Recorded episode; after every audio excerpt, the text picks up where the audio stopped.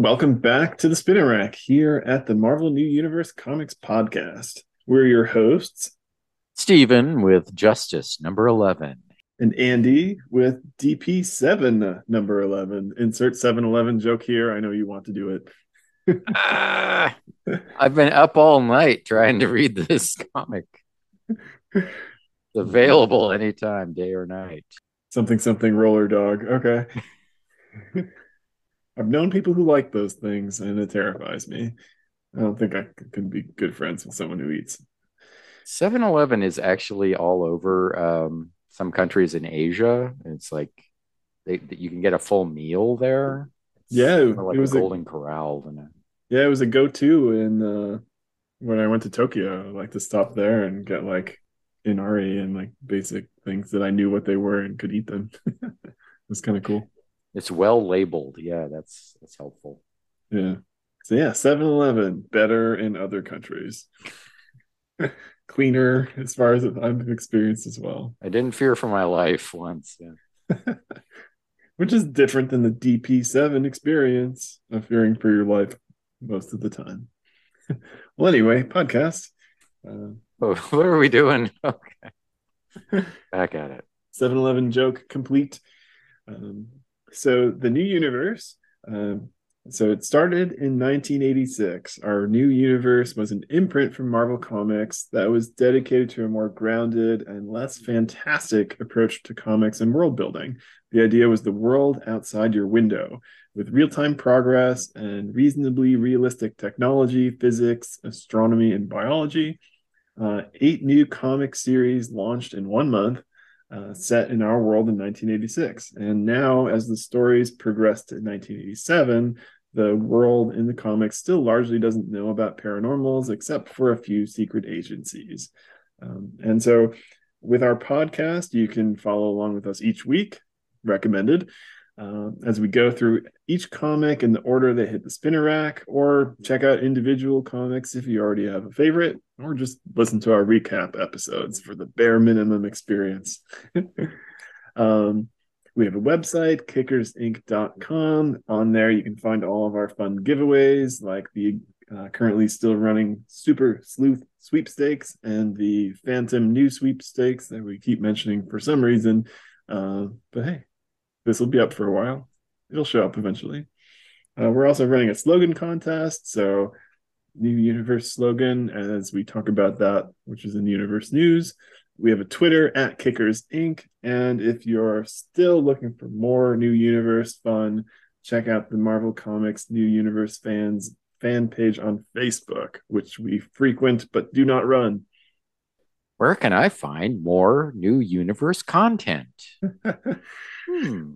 Almost nowhere. Random blogs that people wrote and then gave up on 20 years ago. Right. GeoCities template or something. Some rehashed uh, news article from the web about why it was not, not a success or something. Yeah, I'll never forgive you, AV Club. You, uh, anyway. This week I'll be covering Justice.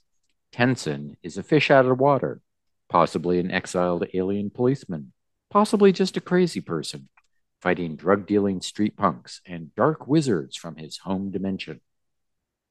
He wields the sword and shield of justice as he brings his black and white fight against evil to our morally gray world. This week, Justice number 11 Justice is dying, but will even the valiant self sacrifice of his wizard friend be enough to revive him before the evil forces of the Winterland attack? Written by Gerry Conway, penciled by Keith Giffen, and inked by Vince Colletta. Hmm. the number one inker of the new universe, Vince Colletta. Justice 11. A magician holds the power of life or death over justice. Now it just sounds like he's doing a card trick or something. really pull justice out of a hat. So yeah, and so uh, in the second half, I'll be covering DP seven, uh, which is seven random people. Once ordinary and average, begin to display powers extraordinary and paranormal in the wake of the White event. uncertain how to use or even live with their new abilities and their family's reactions. Lives are upended by the clinic they went to for help, which now hunts them in a bid to control them. Together, but not the same, there are seven displaced paranormals on the run, or as we call them, DP7. um, so, yeah, so this week, the solicits for DP711 uh, Hackbarth, the regulator, decrees that DP7 Stephanie must die. Meanwhile, the only free member of the DP7, David Landers, meets the uncanny ES people. Are they friends or foes? Haven, written by Gruenwald, Ryan, and Tanghal. Oof. I love Hackbarth the Regulator. That's a great name. it really makes him sound more like a robot than he is, but yeah. Unleash Hackbarth the Regulator. Hackbarth has been activated. yes. oh, fan fiction started. so uh, the short version of that was uh, on the run from the clinic, Dave stumbles onto the ES people. But are they friends or foes? Question mark. Um, and there's there's also some discussions to be had. There's a letters page on DP7. Uh, there's starting to see some mentions in the back of the comic about uh, people leaving and book cancellations. So we're starting to get hints that uh, maybe not everything is rosy in the practical publish- publishing world of the new universe at this point as readers. What? We've been reading these books for 11 issues. Surely they're going to go forever, right? Surely. What could go wrong? Poor naive young Stephen actually thought something like that, I guess, but at some point. Yeah. I mean, it's become pretty much a rule now, though. Every book I enjoy gets canceled or rebooted. So I remember um, Sandman, like Neil Gaiman writing, you know, I thought this would, you know, we just throw it out there, like we we we'd start getting the sales figures back, and it'll be canceled, like n- number six, number eight, you know. And so, yeah, I guess you know, some people go in with like a, a little more fatalistic attitude, but yeah, I think Walking Dead kind of has a similar story, maybe too, of kind of uh, being real tenuous at first, but nice. All right, let's jump on into Justice number 11, which uh, has a nice uh, cover um, credited to Grindberg and Rubinstein of Justice sort of on his knees, um, with his hands uplifted, and uh, behind him, his wizard friend, I think. Um, well, I mean, as the story goes, but I'm not sure I'd re- I would have recognized him like off off the top of my head from his previous appearances. Yeah, he looks a little different. He's got that like Merlin skull cap kind of thing going on, which I'm pretty sure Webstral had. Yeah, yeah. But uh, we'll get into his appearance a little bit more. He's uh so he's sort of um, you know doing some gestures with his hands and justice. You can't quite tell whether he's being helped or hurt by this i think from his expression. He looks like to be in pretty bad shape honestly. Um the logo is in yellow. New universe logo is in yellow this month. Um are we keeping count no we are not. Heading inside, we have the title Dessert Resurrection. Ah, delicious. oh, wait, Desert Resurrection. As you'll remember, last issue, uh, Justice was left in the middle of a, we think, American Southwest desert, although he couldn't tell you where exactly it was. And uh, we, we don't really find out details this time either. Would dessert resurrection be like when George Costanza ate the donut out of the trash can kind of thing? Right? Come back from the grave. Perfect. Perfect. Yes. Hmm. Justice would never do something like that. No. Unless it was a uh, black and white cookie. He's like, I can get behind this black and white cookie. he's, he's, he's looking at its aura. He's like, ah, oh, you're still good. Five second rule. Um, as I said, uh, the writer Gerry Conway Keith Giffen pencils, Vince Colletta on inks. And uh, Howard Mackie is the editor, and Jim Shooter, editor in chief, as we'll get to later. Um, we start off with, and uh, we'll be seeing a lot of narration boxes, which I know Andy is a big fan of. So, two thumbs up for narration boxes. This is a great. Uh, it's almost a monologue of justice throughout this whole issue. Um, just, just a lot of internal monologuing and uh, pretty good. Um, starts off. If the town has a name, I do not know it. All I seek is a haven from the desert sun. All I want is a place to rest. I am justice. Hmm. And I need a place to heal. So it's a um, just an outdoor like back alley, and you just see like a small shadow of uh, Justice as he's kind of limping towards a Casa Maison, um, mm, some kind of restaurant, perhaps. Should yeah, it's like a, a little. It, as we go on, it's it. You know, you think uh, hospital, or is he trying to uh, just a hotel, or what? Then, yeah. So he it opens uh, inside. We get um, first of uh, story page, and he continues.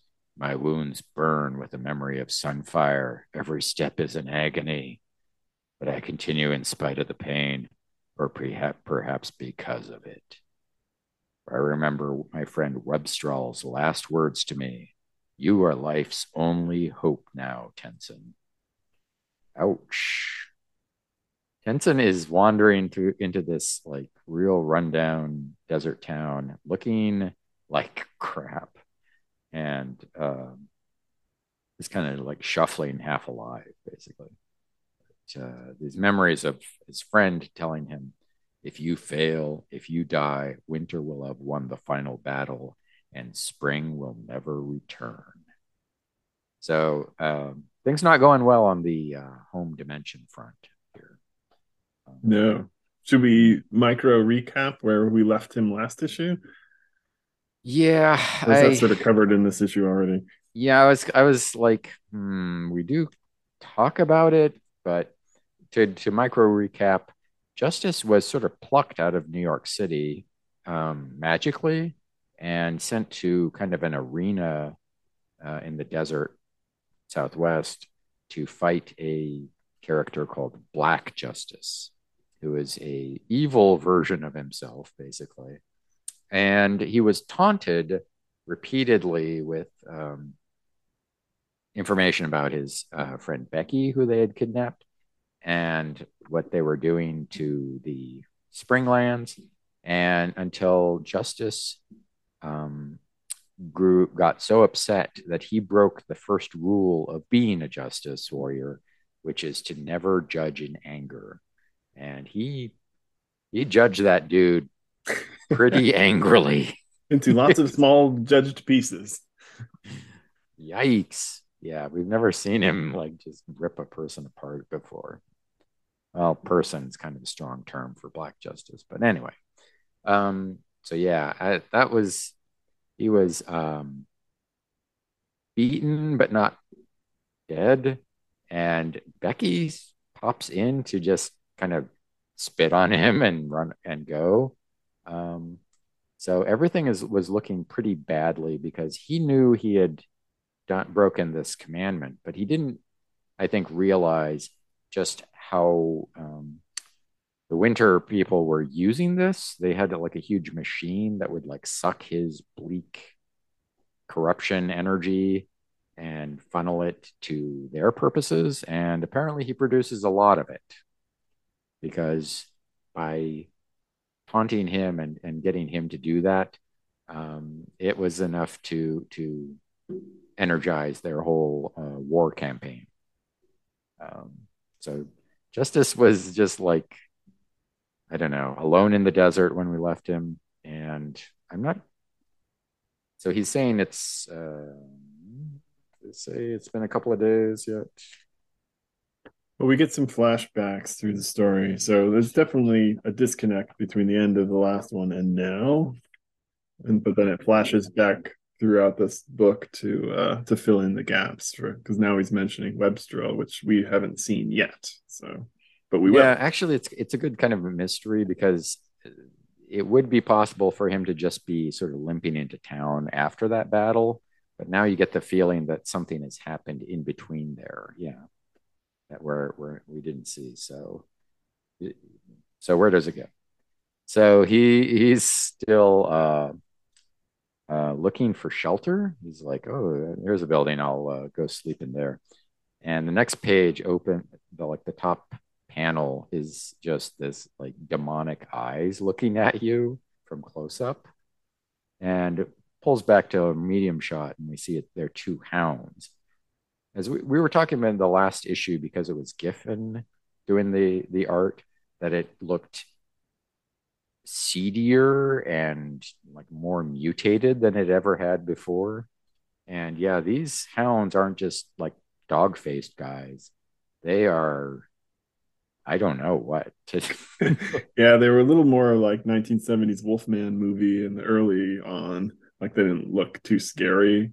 I mean, they were monstrous, but not like terrifying. But yeah, with Giffen art, they're a lot more like, you know, evil goblins, kind of like Okay. Definitely look more menacing.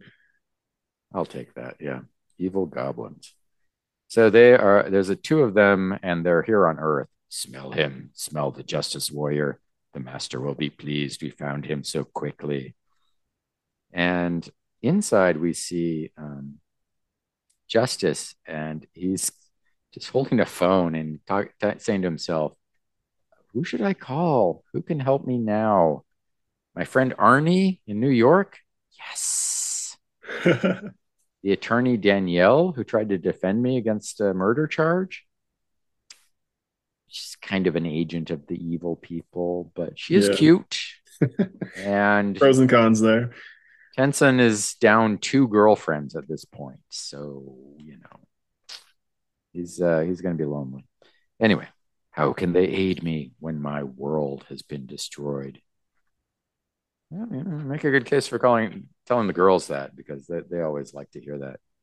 Danielle, since I saw you, my whole world's been destroyed. I need you back, baby. Oh, Justice, you're so dramatic. what do you need money uh, again? this, this is like a musician who just my Venmo account has been destroyed. Anyway, back he is looks um uh across like behind the landlord or whatever an old man who's there um, whose building it is and he sees these uh, hounds outside and um, yeah he's quite aware that they're there to kill him or as black as death the hounds of winter and they uh, they tell him um, they come from lord damon so Justice shoves this old man out the side door. What? Run, old man. And goes, uh, he goes straight to the hounds himself because he, he thinks the old guy isn't going to have much of a chance if uh, he doesn't uh, hit them. They're my death, old man. They'll be your death too if you don't run. And so, without waiting, he attacks first. It's our justice.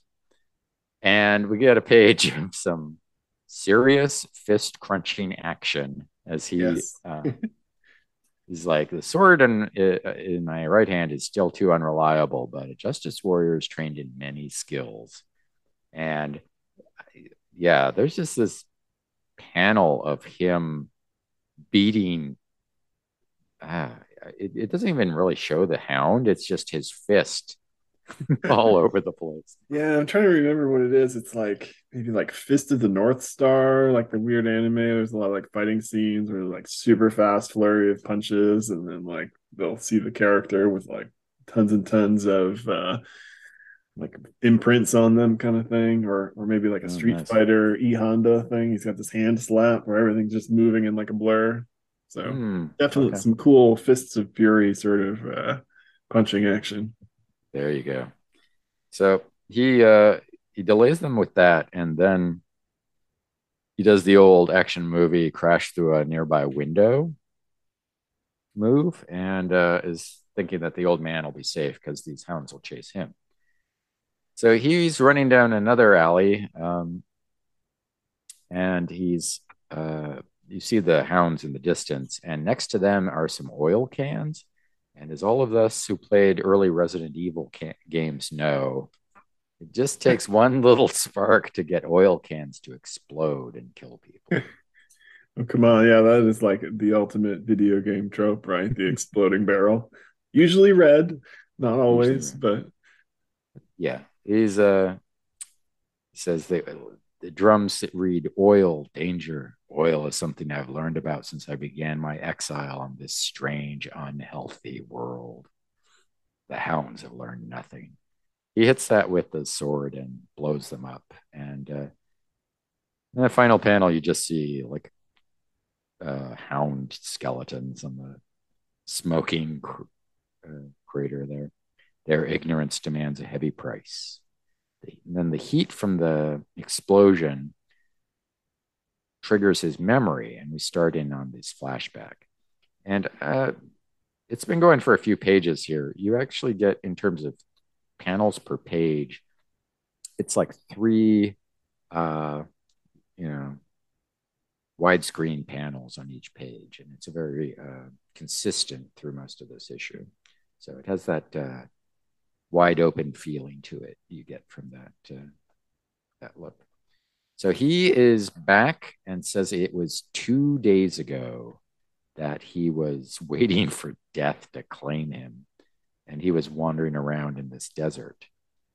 And he talks. This is where he starts flashing or describing the even earlier events we saw in the previous issue.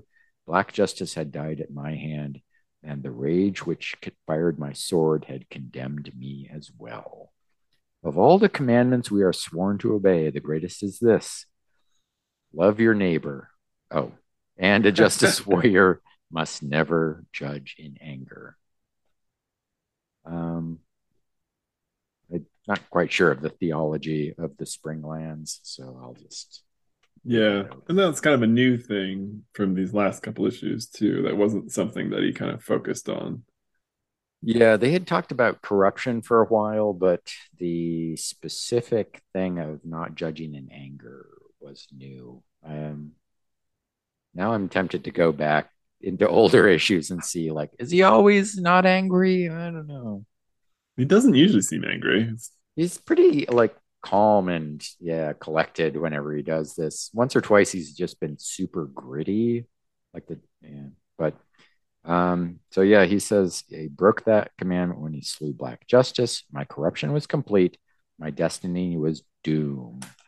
And then, as he's wandering around the desert, he says he saw a vision and he, he is saying out loud, Webstral? Webstral? And he's thinking that it could only be a mirage because why would Webstral be here instead of uh, the Springlands on the far side? And yet, and there's Webstral, I guess. At first, he's kind of at a distance and he's just talking. Spring has fallen, Tensen. The justice warriors are dead. Our people are enslaved.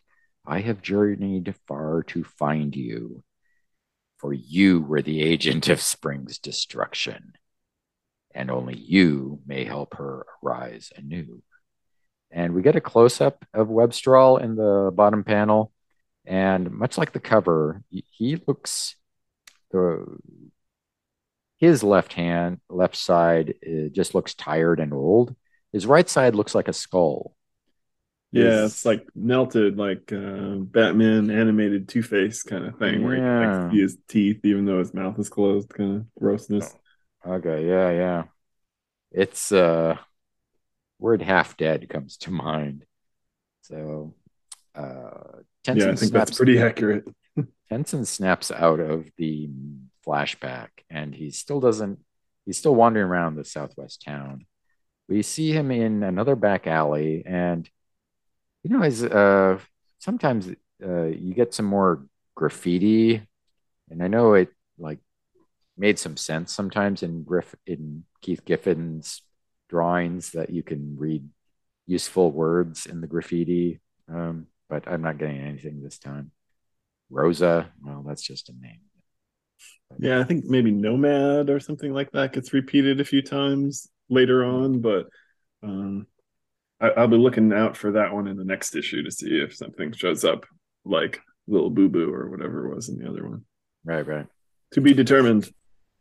TBD. Uh, so we, as he's wandering around looking for a place to rest and heal up, still, um, we see a couple of cops in a car looking, checking him out.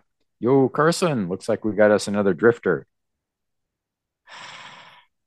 At least he's not Mexican American um, code word. Well, I mean, I don't know. The the this the cop's is, a little racist. Yeah, I'm not. I'm going to keep that clean rating you've got. Um, you've got a uh, couple of you know bored cops sitting here, like, eh, let's go give them a hard time. Nothing else to do. And uh, Tensen's senses them, but he sees by their auras that they have no justice in their hearts. Tensen's judged people for less, dude. Better back off. So they say, uh, we've got a you know law against vagrants. You want to come along? And uh, unless you want to resist, and you know it's been a slow day, so go for it.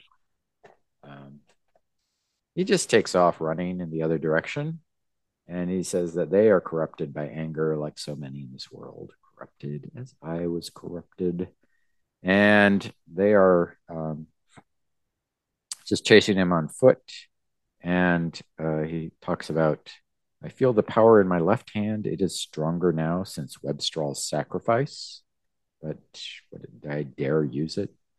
I have no choice. He kicks his left hand and fires his shield just to kind of push back and trip these guys up. And he says, maybe they'll think twice before bu- bullying the apparently helpless. Maybe. He comes across a truck um, sort of a large cargo truck and climbs in the back where there's just um, sacks of fertilizer or something. And he's talking, thinking to himself as he get, does all this. I feel no anger towards these policemen because I understand the helpless fury they carry within. And I felt that same fury when I fought back Black Justice. Black Justice told me things I did not want to hear about the woman I loved and lost through my weakness. And in my rage, I struck him down with my righteous sword. And in that moment, my corruption was made complete. And then he thinks back again to Webstral, who had nursed him back to health out in the desert. And it's like starry night, and they're talking. And Webstral is telling them how, uh, telling Justice how how things been going in the Springlands? It's almost a romantic scene if they, you know, wasn't half dead and their homeland totally destroyed. Oh, yeah. Our night under the stars together in the desert. Oh, Webstral. We never spend time together anymore. Why is that? Gazing into his one missing eye socket. oh. He talks about a horde of dark warriors from the Winterland, armed with a black power your warriors could not resist. Webstral, tell me this is a dream. Tell me spring still lives. Ah, that I could, Tensen.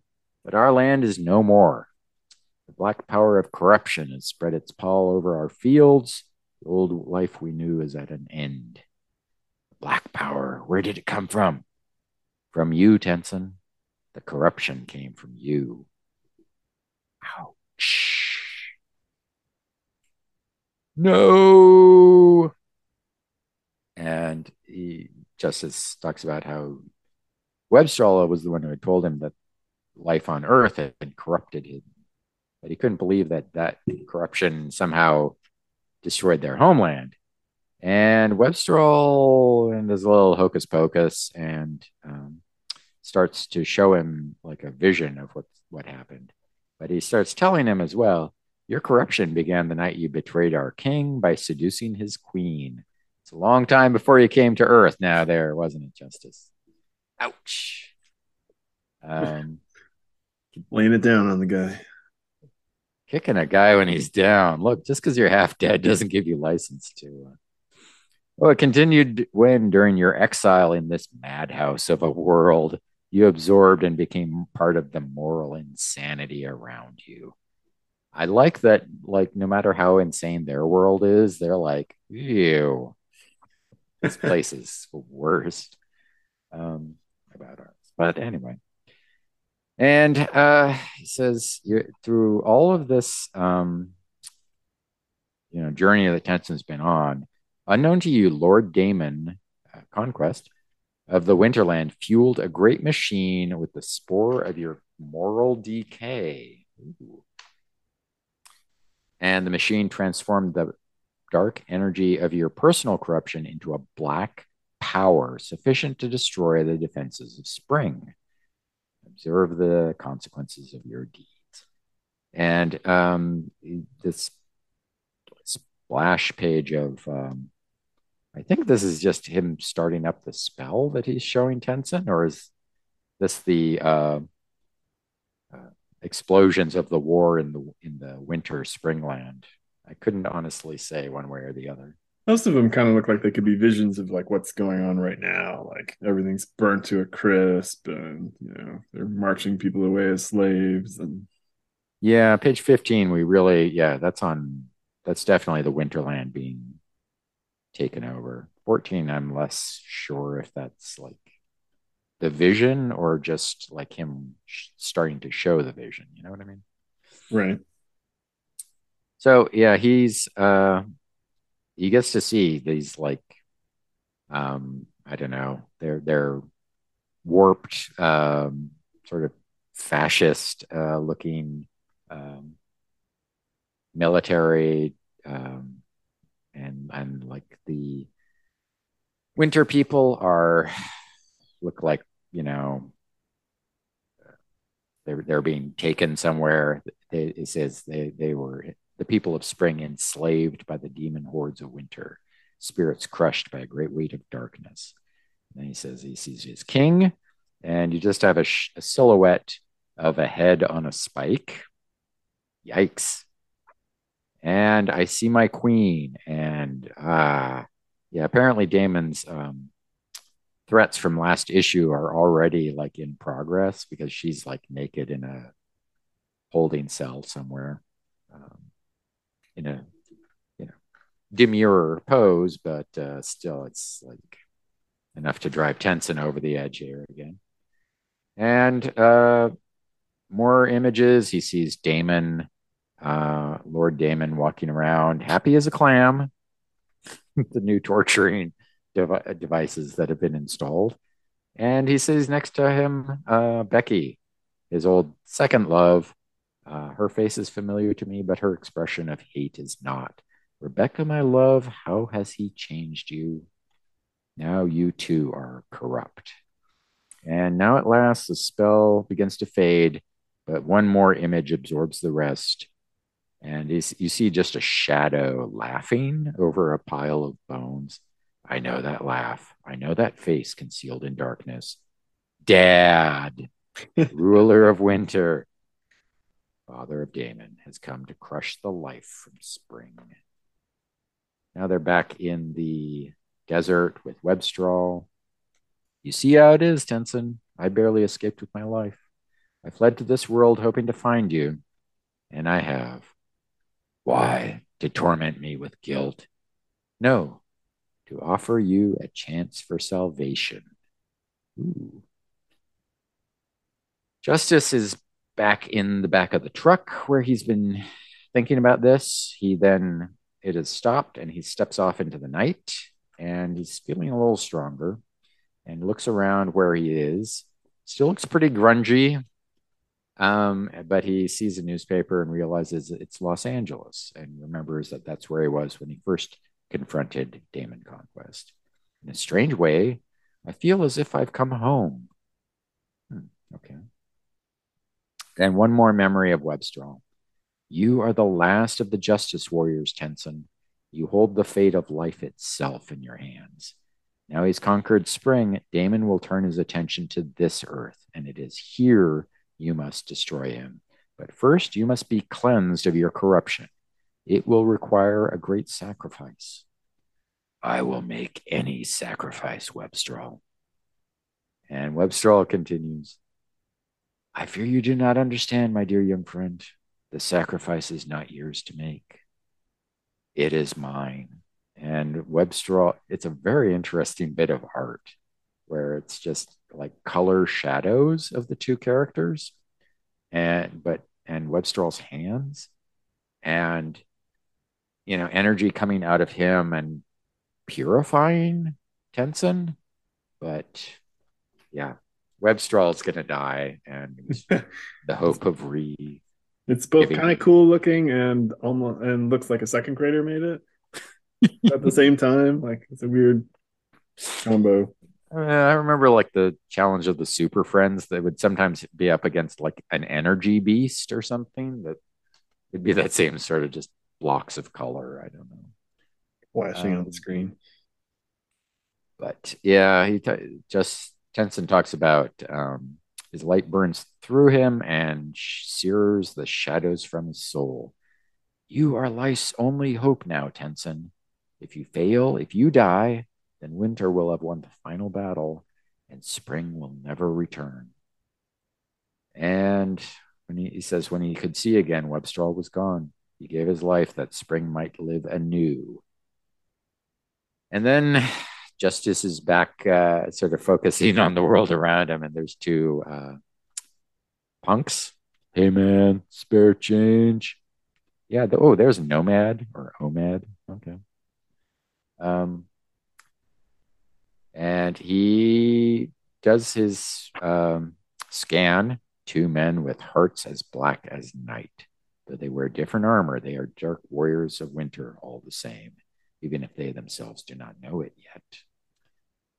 And at this point, we've got um, the two guys coming closer, and um, Justice keeps thinking to himself, um, the guy the guys are like starting to be more threatening. Hey, look, guy looks weird, Mikey. Let's stick him.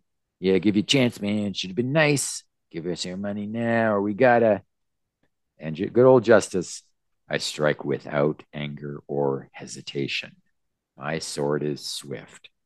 And yeah, those two guys did not pick on the right uh, out of towner there. yeah, my notes were Justice is back to his old self, comma, vaporizes some wasteoids. and I mean, the last three or four pages have all been like uh, two panels where like one small upper panel and then the two third of a page splash. And now this is finally final page, single page, you know, splash page. And just as looking, you know, fully back for I am whole, I am justice, and at long last, my day has come. Next issue, New Beginnings. Yeah. So issue 11, this was fun. And, uh, you know, one of the things I, I noticed about it, which, which I liked was um, you know, ever since the beginning, like they kind of made a big deal about the auras, right? And he's got the sword, he can vaporize things, he's got the force field that he can kind of project and, you know, occasionally bash cops with. uh, but the auras were always kind of interesting. And lately, he's been always mentioning that the auras are black, like evil is black, black soul kind of thing. Um, mm-hmm. but in the reflection we see when he's scanning those wasteoid guys like it's still that green classic green aura from the beginning of the comic right? So um, maybe that blackness is new or maybe not but uh I, I, like the the color at least still kind of matches to the evil guys were always green. And uh in the beginning when they first met the hounds, the hounds didn't have any aura, and that was kind of weird, and it threw him off. And maybe also like his powers didn't work on him, so he had to just kind of punch them. Um, but in my head, which I think works, is like maybe now like that's them powered up by that corrupt aura, right? So that's why now the oh. hounds are kind of super hounds with that black corrupt goodness. Oh, okay. Oh, I like that. Yeah. Okay. I mean, it could be just a mistake, but it works for me. I think I've said before, I'm always thinking, did did these guys just goof this? Did they not read the previous issue? Uh, so, you know, when things actually make sense that you don't, but even if you can't tell it at first, that's nice. Yeah, okay, I like that. Uh, I mean, they do look like super hounds. I mean, yeesh. Right. no, I think that's mostly just a different artistic choice. But uh, yeah, the um, it's good. Yeah, the the aura reading is always. I mean, it's not the first thing I remember about Justice, but you know, reading through it, it it's really like part of the the core of why he's like still a moral character, even though his body count is surpassed Mark Hazzard's at this point. You know. Right. Yeah, and it's just that simple, right? Like he doesn't have to figure out the crime. He doesn't have to have proof. I mean, the proof is just in the aura. If it's bad, it's not getting any better. Which would be interesting then for like if there's a future showdown with Becky, who is just as evil and corrupt. Like, does he try to bring her back somehow? Or is it just binary decision? It's a good question, yeah.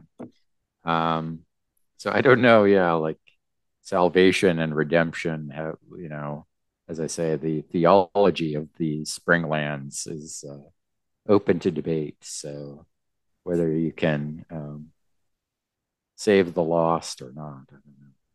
Yeah, it's a good it's a good question. Um, yeah, this is. I mean, to me, it's interesting in is the the the larger picture of justice's purpose, and I mean, to to you know, if if Justice just went back to his home world and fought these wizards there, I mean, it would be a pretty unsatisfying book from our point of view, right? I mean, right. The um, so I, I was really uh, realizing uh, an issue or two ago that you know if you want to get him stuck on Earth permanently, you either have to destroy his home dimension or or cut off, you know, just be like, there's no way back for you, you know. Right. Um, all the wizards are dead or something. The magic's dying. I don't know. Um, this so this way, this sort of thing with um, Damon and Dad, Dad winning the war, and then they're looking to Earth. Now that really does add something to the sense of you know danger for justice that I like as well. It's not just like oh, you know, uh, He Man and Skeletor are fighting again. Okay, whatever. Oh, Skeletor is about to come to Earth next. Oh, um, okay, let's uh, let's work on that. Well, they don't have to fill uh you know 30 episodes a season. we still want to sell Skeletor toys. You can't kill him. quit, uh, quit using your sword there, Justice. Uh, we uh, you fried every other character in this dimension. Um, so I do. Yeah. I like that story direction. Um, and Web we- who has been like frustrating, um, you know, not very um, involved in the story, just sort of a, an observer all this time. It's nice to see him making that like uh, leap to being um, to re-energizing justice and doing what he can for for for his homeland and all that. Yeah, I feel like maybe uh, memories are hazy, but it might have even been last Justice podcast where I or one of us was like, "Where is this guy? Where is Webster? What has he ever done other than spy on Justice and maybe chat a little bit? Like, what is in fact his wizard powers? Right? He doesn't do anything. Uh, at least he finally did something. Yeah, he's dead, but So yeah, I it was like they talked to him when Justice went back and he seemed very uh like, oh yeah, other world, that makes sense. Sure. Oh, okay, yeah, no uh morally gray. Yeah, you better watch out for corruption and all that. Very blasé about all this dimensional travel and stuff. So I guess he But, paid the um, price for that lack of interest. Yeah, he uh I mean, yeah, the whole uh other place, you know, it's like a nice goal for justice, but you know that's that's from our point of view, that's really the only purpose it serves. Um, but yeah, they make a really effective description of it here as like destroyed, enslaved, just you know beaten into submission. And it's real, you know, everyone you'd see, saw in those previous, you know, happy books are now like the paying right. the price, and Justice blaming himself, whether he, you know, he's not the one who made this machine to suck his dark energy out of him, but anyway. No. Ah. Yeah, I think there's there's like a modern. I'm trying to remember which Christ, which book it was. Maybe like Grant Morrison's Final Crisis or something, where they, you know, basically like take over Darkseid and Apokolips kind of basically takes over either Earth or you know all of Metropolis or something. Everything gets really dark and ruined, and like it's definitely giving off that kind of vibe. Uh, we didn't ever see much of the spring lands, but I'm guessing we never will. It didn't Not make it. That's right. Yeah, I remember. Yeah, my I think Morrison's um, one of my favorite ones was the JLA. Uh, there was a series of um, issues where it was like Darkseid wins, like in the future, and they have to come back to fight that or something. And so you had this vision of Earth as as dominated by Darkseid, and yeah, it was just like this, mm-hmm. terrible. Um, but yeah, anyway, um, Justice, yeah, it's, I mean, Giffen was a great uh, get for this book. I, I don't think he'll be on much longer, but if ever, if at all. But uh, I've really enjoyed these issues he's been in. So, yeah, it feels like it's been longer. I think because we're reading it basically once a month, right? Because he was on 9, 10, and now 11 with Gerry Conway and then we had that justice themed issue of Nightmask that kind of made it even feel like more. Um, oh, right, right. But yeah, it's it's been a great group. The two of them have done justice to justice. Ooh, lame. All right, clever boots. Uh, yeah, I don't know. Next issue, New Beginnings. Wouldn't you start New Beginnings at issue thirteen? Why would you just do this at eleven? Okay, I don't know. We'll see what he does. Like new, you know, it seems like we're ready for vengeance, not new beginnings. Time to mop up the town there. Yeah. Um, yeah, Los Angeles. Okay, that's a good fine base of, you know, as we said before, enough of the New York uh, stuff. We get enough of that in the regular Marvel U. Um, we should chat sometime about the like the different locations in in the new universe, like which one is there a city that would be a good like if you could get all these guys together at some point? Yeah, I mean probably the deserts of Afghanistan. Kabul is not. I would take. Uh, well, I don't know. Wasn't wasn't my idea. It was Edmund Roth's. Edmund Roth kidnaps everyone. anyway, uh, let's see. I you know, at first, the first couple of times I read this, I was going to give it an A minus, but I'm feeling pretty good about it now. It's uh, pretty strong uh, out of three, so I'll give this one an A. I was gonna, uh, yeah, I was. My plan was A as well. Um, sometimes that kind of morphs as I reread them and re-podcast and such, but uh, I think I'm also feeling a high and like a boost back up in ratings after uh, the previous two issues we covered were kind of bummers. Not of justice, but you know, Mark Mark Mark Hazzard and kickers were a little weak last week. Uh, so it goes. Yeah, you know, it'll. I mean, you know, you, these books have a long life ahead of them, and you know, a few ups and downs along the way, a couple of bumps here and there. We're not going to remember that in the long run. Yeah, we'll be on like the kickers and the New York Smashers are on their fifth season, headed towards another Super Bowl. Uh, Woo! Yeah, Coach Kirby's retired after winning it all, and lots of stories left to go. it's a whole new world outside our window, my man. well, we we shall see, I suppose. Uh, but yeah, so for now, I guess let's take a break and then uh, kick back into DP seven eleven after the music. Awesome. All right. See you then.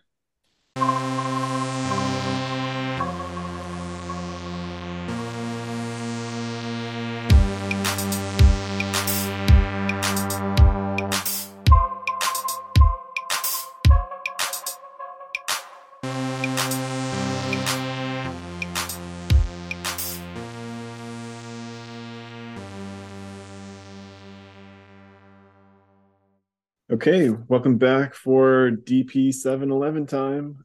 Fun secret: we took like a three day break. what, what, were we talking about before? Uh, like uh, Star Brand, maybe? I don't know. I don't know. Anyway, I'll start in on Justice now. Anyway, double justice, like when the comic books printed with the wrong cover or something. I don't know. I don't think I have any errors in the collection, but maybe I do. Do you have like a weird ad in the middle of your copy of this issue? Uh, not any weirder than usual. Like where that um, TSR thing is, I've got something that's actually a ad for uh, rings. Oh, you got the Mark Jewelers version, yeah. Yeah, it's a I little think, fancy. I don't know. I think the deal, like collectors love those things because you get, you know, it, you could have the newsstand edition with the barcode and then somebody at some point decided like hey i want the barcode one. Maybe it's rarer or rarer to find it a clean version. But i think the I, or at least the original idea was if it has that insert then it was sold on like military bases or something like that. Ooh, interesting. And so like those versions are rarer. It does have a barcode i don't know. Yeah so. Yeah military base would be you might have a rare copy of DP7 number 11 that still nobody wants. I hate to say it, but I'm sure I got it where I got all the others. Um, no, I think like I, it was just a, a, pack of, you know, the full run or something. Oh, okay. Yeah. So who knows where that was gathered from. Yeah. Well, anyway, uh, let's learn about some ES people. All right. They're people too, the ES people but yeah, so I should have made up a theme song for them. Yes, people, they're made out of people. I don't know. I mean, that's a little Soylent Greenish. yeah, email us your song about the ES people and then uh... New Universe Podcast at gmail.com. that would be amazing if someone actually did a little Casio keyboard track behind it. But okay, DP7's long and has a lot of words, so uh, I should probably kick into it. Uh, so yeah, issue eleven, dated on the cover September '87, uh, just like Justice, and actually came out June '87. And uh, quick recap, if if you don't recall, um, the DP7 crew of seven is still a little bit divided. So uh, Mastodon had escaped the Hunter's initial round uh, and in fact again escaped them and but was rescued by the woodsman uh, just a really outdoorsy survival guy, kind of guy with a cool dog who lives in the woods of wisconsin. Seems like a nice guy though. Um, so david's with them. The rest of the gang are all captured and basically being kind of conditioned by hackbarth and speck and sharon to you know be more um, i don't know malleable? Like ultimately we don't exactly know the clinic's clinic's goals other other than um, they kind of want to be able to control and use the paranormals for their own aims. Yeah we couldn't i'm not sure if they're like just keeping them trapped in a dream state so that they don't even realize they're prisoners or that there's some yeah there maybe they did refer to like something that they're directing them to like be more easily controlled outside the dream. So when they they'll let them wake up at some point when they're sure that they can keep right. them from running off or wanting to leave or something. Yeah. yeah. We kind of artificially become loyal or something. Yeah. Uh, but yeah, so the the ad for this and the cover features the ES people. Uh, so our DP7 front cover has sort of a scene with a big old like Victorian house in the background and some trees. Um, uh, cover by Ryan himself, it seems. And the little words say Mastodon alone against the ES people. And there's a group of six kind of shadowy figures uh, pointing at landers with glow coming off of their brains uh, as if they're uh, attacking uh, Mastodon, who's decked out in like furry Sasquatch kind of gear, uh, much like the woodsman wore. He killed the woodsman and skinned him. Oh, oh. No. I don't think that was his skin. Maybe if, if, he had like the dog head on his. Ooh, he took the dog. Ooh. um, but no, no. Yeah, this has like a kind of a, a, horror, gothic horror feeling between with the mansion and these sort of people in shadows. Uh, yeah, and I think it's it's kind of funny just because like when you get into the issue, like you know, well, without spoiling much, um, they're not exactly a menacing squad. Uh, um, yeah, yeah, but we'll see. We'll see. we'll get there. Uh, open up the book, uh, written by Mark Gruenwald. We say this every time. He's written all of them. I don't think there's any gaps. Uh, pencil by Paul Ryan, got Al Williamson for inks. Uh, Jim Shooter still listed as editor in chief here. Uh, Ralph Macchio still listed as editor. That'll be important later. Um, but yeah, issue 11 is titled Haven. And basically, the book opens with uh, David Landers or Mastodon uh, dressed in furs, just like the woodsman, though he's got kind of like a red blue theme going on, uh, where the woodsman looks more brown. Um, and they're doing combat training. So uh, David Landers is huge, uh, but the woodsman is fast. He does backflips. He, he's really taking it to him. And um, what they show us here is basically the first time where David Landers finally beats him. So like we missed all the cool training montages, uh, but they've been at it for a couple weeks. Um, and he finally beat the woodsman, kind of pinned him down. Um, and you know, Landers is feeling pretty good about himself at this point. Uh, so he's kind of this big, super strong guy, but with no training. Uh, hasn't really won a lot of fights or or really kind of had to. Most mostly he's been running away. Yeah, um, as he says, I'm 10 times stronger than you. I think as the fight begins, you're not quite sure whether they're serious or, or joking around, but it's about page three when he pins him and he's like, ha ha ha ha, ha. you've done it, David, my friend. You've done it. Yeah. I guess I kind of assumed from the beginning that they were, it was friendly just because, you know, that's where they left it last time is there's no reason for them to be battling each other. Well, I, I think the last time it was um, he was going to take the, one of the hunters and David and interrogate them. And so it could have like listened to the hunter's story as well, I guess. But that's true. I don't know what happened to that guy. I think he shows up later in the issue. Yeah, I guess. Yeah. Um, but yeah, so uh, they mentioned that's early March, uh, so a little behind perhaps the rest of the new universe still, but um, maybe not too far behind. And you know, basically after afterwards, there's a, a lot of David talking and thinking about how he kind of feels guilty that he escaped. You know, he's guilty and kind of that he feels guilty that he's kind of afraid to go help his friends in the clinic, um, and that he's kind of postponing trying to rescue them. Um, also, some conversation about you know the woodsman's motivation, which all he really gives him is you know um, you know some cultures feel responsible for for someone uh, if they rescue them if they save them he uh i noted he he said he fled civilization years ago and uh when he didn't know anything a teacher a guide a fellow traveler appeared and taught me what i needed to know and that he's passing yeah. this on. You know fellow traveler is code for a communist. Is not. Is it really? 100% well it means like someone you're ideologically aligned with, and that's okay. It used to be a thing of like, uh, you know, the, this professor over here, he was a fellow traveler. All right, kind of speaking in code a little bit because you know, whatever. People would freak out about the communists a little bit back in the day. Uh, but yeah, so um, he sort of ends his conversation with the woodsman, you know, hinting at maybe uh, if, if, only you could maybe help me free all my friends, right? You know, pass it along one more time.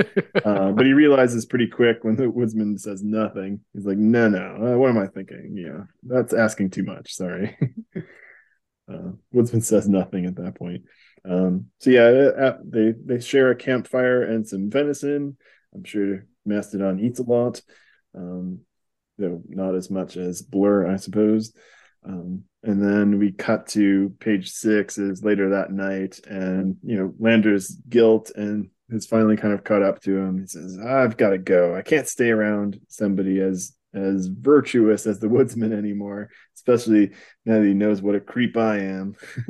you know what came? I wonder if he'll ever tell me his real name. yeah, right. Well, easier to track down, I guess. It's what came over me asking me for more help after everything he's done for me. You know, why is it so hard for me to be a man, to do the right thing? so I mean, David's always kind of broken up. He's always questioning, you know, what they're doing and, you know, feeling guilty for liking Stephanie from a few issues, a bunch of issues back. And, and uh, as, as he's kind of walking off, thinking to himself, his training, you know, will will uh, suit him well. Not really sure what to do, but he you know, should be able to get back to civilization.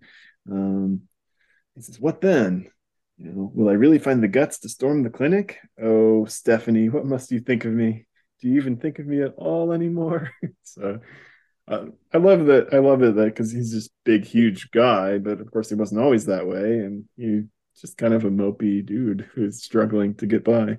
Uh, Still hoping for that uh, Kool Aid Man rescue at the clinic that we've all been uh, waiting for. Oh yeah, yeah. One can hope. We'll see. We'll see. David busts through the door, the um, wall, and everyone's asleep, and he's like, "Come on!" I love it. we'll see. I hope so. Um, so, so that's him thinking of Stephanie as a, a, good segue on the same page to the clinic uh, where Stephanie, sparkling, walking through a hall, uh, now a little bit overweight and kind of complaining about it. Uh, I feel so drowsy all the time. Must have something to do with all this weight I've put on. Stephanie Harrington, housewife, turned human sparkler, turned human blimp. Oof. Not even that big. Well, in 1986, you understand uh, this wasn't um, like a 50th percentile weight for a, a woman in North America. I guess, yeah. We're all um, caught up to Indiana. It was a um, yeah, she she's not like huge, but it, it is just like a funny. I don't know if they're confronting them with their deepest fears and hers is getting fat or something, but yeah, or just yeah, or probably more of her uh, family and husband not liking her anymore. But uh, that's kind of what we get. You get a little bit of like the shining kind of thing where she's going through this weird empty hallway and you know she keeps catching glimpses of her kids you know running and scrambling in a way and she can't ever catch up to them uh, and as she's kind of freaking out uh, chasing after her daughter she wakes up right so uh, they're all or at least no it doesn't I don't, I don't think they're all in this room but uh, Stephanie and Lenore, at least, are in a wake up in the room in the clinic where they've been keeping them asleep for this brainwashing. Um, so Stephanie kind of startles awake. She's in fact not gained any weight. She looks the same as she always had. Um, and oh, yeah. we get a peek, and there's a kind of a control room uh, behind glass where uh, Tracy Speck and Dexter Charn are, and she's kind of distracted uh, on the phone talking about uh, where Landers is, uh, where Mastodon is. She's like, "No, he's still in the woods. Yes, the moment he sees a landmark, I'll let you know." Um, so yeah, she got a little distracted trying to monitor Mastodon and didn't realize that Stephanie was coming out. Um, yeah, so yeah, it's a good point. That uh, yeah, her her talent is just to sort of see through other people's eyes so if Dave's off in the woods and he doesn't know where he is, then she doesn't either. She can't. No one can just find him when has that talent. Right. Right. And so they've been using drugs to keep her out under. Hackbarth is not there. Uh, but Stephanie gets up Uh, she, she, kind of starts to realize where she is. He rips out her IV. She's kind of up on the hospital bed. Um, Charn has that sort of brain manipulation power, which is a little still a little vague for me at this point. Um, so he's not so we're not sure exactly what he's going to try and do, but he's kind of coming at her with a needle, like a sedative, to try and knock her out. Um, mm-hmm. But she's up. Like she recognizes him. Um, I demand to know what you're doing here. What are you? Oh, and she notices the needle. Uh, get away with that, and basically backhands him across the room, which is kind of awesome. Yeah, he had just said the pa- panel before. She's paranormally strong. Yeah. yeah. So yeah, recall she sparkles. She can touch and heal, like a limited sort of healing power um, but also like her touch makes people kind of you know invigorated and stronger and, and her herself has been have uh, she's been getting stronger uh, maybe she wasn't quite so in the beginning i wasn't quite sure where she was at before but this feels like magna conti level strength. Yeah could be. We didn't get the we didn't have them fight in the uh, crossover not yet. not yet. We'll see. Hot-headed magna conti. Um, yeah, so she wakes up and Lenora is is sedated in the bedside behind her. So she tries to use her powers to wake up Lenore, but by then uh, Hackbarth ca- catches up to uh, her. Uh, so he bursts in, says, "Okay, Sparkles, hands off the old bag now." I gotta say, Hackbarth like his his way with words is hilarious. Yes, there's a, an even better one later. uh, she's like, Hackbarth, you slimy worm. I might have known. It's like sticks and stones, bimbo. Now lights out. Um, so you remember Hackbarth has basically like control over physiology, so he can like make people's bodies do whatever, including kind of put them to sleep. Um, so really strong, versatile power if you're trying to cause problems for somebody. Um, and so she starts to feel faint, tries to fight it a little bit, but basically uh, loses the battle, and he puts her out. Um, though uh, she did succeed in waking up Lenore, as as Lenore just starts to come out of it, Hackbarth is like, ah, what? She did manage to rouse the old biddy with her fruity sparkles. Nuts to that. Which is my favorite line of the book. Ah, chef's kiss, yes. Yeah, fruity sparkles. So Lenore doesn't uh, no no escape this time. Uh, put out basically immediately, and Hackbarth just starts yelling at everybody. He's like, "I can't leave you two alone for a minute without a foul up, can I, Speck?" And she's like, "Oh, hush. Are you okay, Dexter?" Um, Speck, the woman, uh, blonde woman who can see through anyone's eyes, kind of has a kind of sort of relationship with uh, Dexter Charn, who's maybe also brain manipulating her to like him a little bit. Uh, we got hints of that last time. So, uh, so yeah, he kind of yells at them a bit. Um, you know, give her more sedative, you know, but she's already taking full strength. Uh, just like, don't tell me your problems, you moron. Solve it. Give her elephant tranquilizer for all I care. This ain't the first time that Broad's gotten out of control and nearly ruined weeks of dream therapy for those lousy runaways. I swear, she breaks out one more time and I'll terminate her. Yikes. so hopefully not.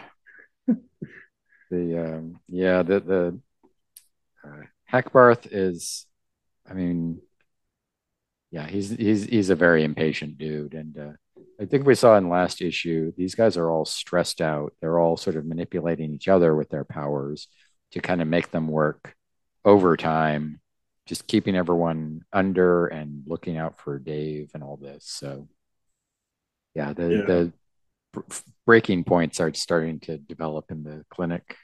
Yeah, and, and we get a little bit of sort of humanizing them. Even we got more humanizing of Hackbarth previous issue, I believe. Whereas here he's kind of, you know, yeah, like you say, it seems like he's been pushed to the limit a bit. Um, so that's sort of the end of that scene. You know, page ten, uh, we go back to Mastodon, David Landers, uh, with a seven hours later, uh, he's made it to civilization, uh, found a gas and service station, basically. Uh, so he comes in, uh, you know, surprises a the guy working there. You know, this huge seven foot, 400 pound guy with a crazy beard. Uh, so he gives him change for the phone for free. And he ends up calling uh, what we find out is to, I think, a new character, his old friend Sue, uh, who I don't recall ever seeing in the book. Um, I think he just referred to her before, like, oh, my friend like found me passed out and called an ambulance or something. But yeah, we didn't ever see her.